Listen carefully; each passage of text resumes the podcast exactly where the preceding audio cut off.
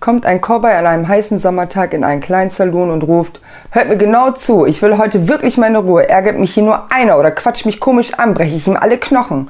Da steht ein Mann auf, groß wie ein Bär, überall mit Muskeln bepackt und fragt ihn mit grimmigem Gesichtsausdruck, was willst du denn genau machen?